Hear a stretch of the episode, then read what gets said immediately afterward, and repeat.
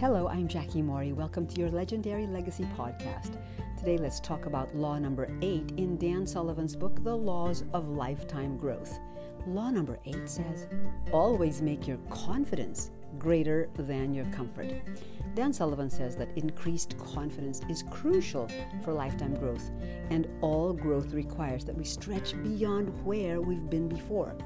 I'll be right back with some examples. All right, let me give you some examples of how some people I know and I have practiced this law. Law number eight, which is always make your confidence greater than your comfort.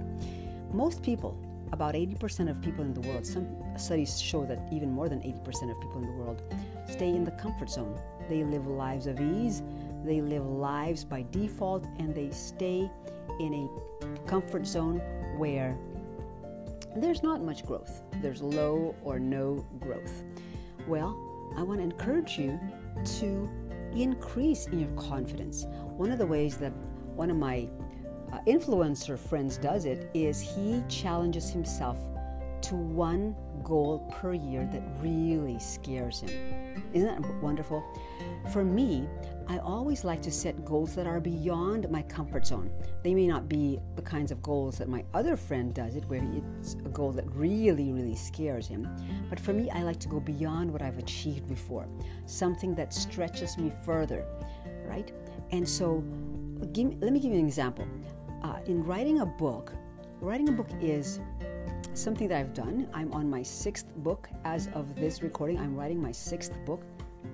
And what's going to stretch me this go round is where I would love to also launch an online course in conjunction with a book. So it's something that I've not done before. In other words, create a book and create a course around the book.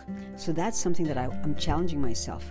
And when I finish writing the book, I look forward to really uh, dialing in on the online course that is going to be a complementary product to the book. Anyway, what about you? What are things that you want to do so that you can increase in your confidence? Because always make your confidence greater than your comfort. You don't ever want to be on your deathbed years and years from now where you have many huge regrets because you didn't challenge yourself, you didn't increase in your confidence.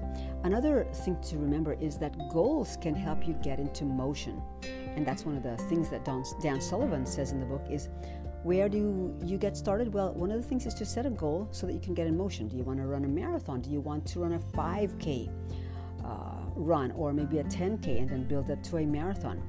Anyway, some things to think about. I'm Jackie Maury live a life of significance, and leave your legendary legacy. If you haven't connected with me, I'm on Facebook, facebook.com slash jackiemaury777. I also have a Facebook page called The Exponential You and a Facebook group or a Facebook community called The Exponential You. Look forward to connecting with you in any of those uh, venues.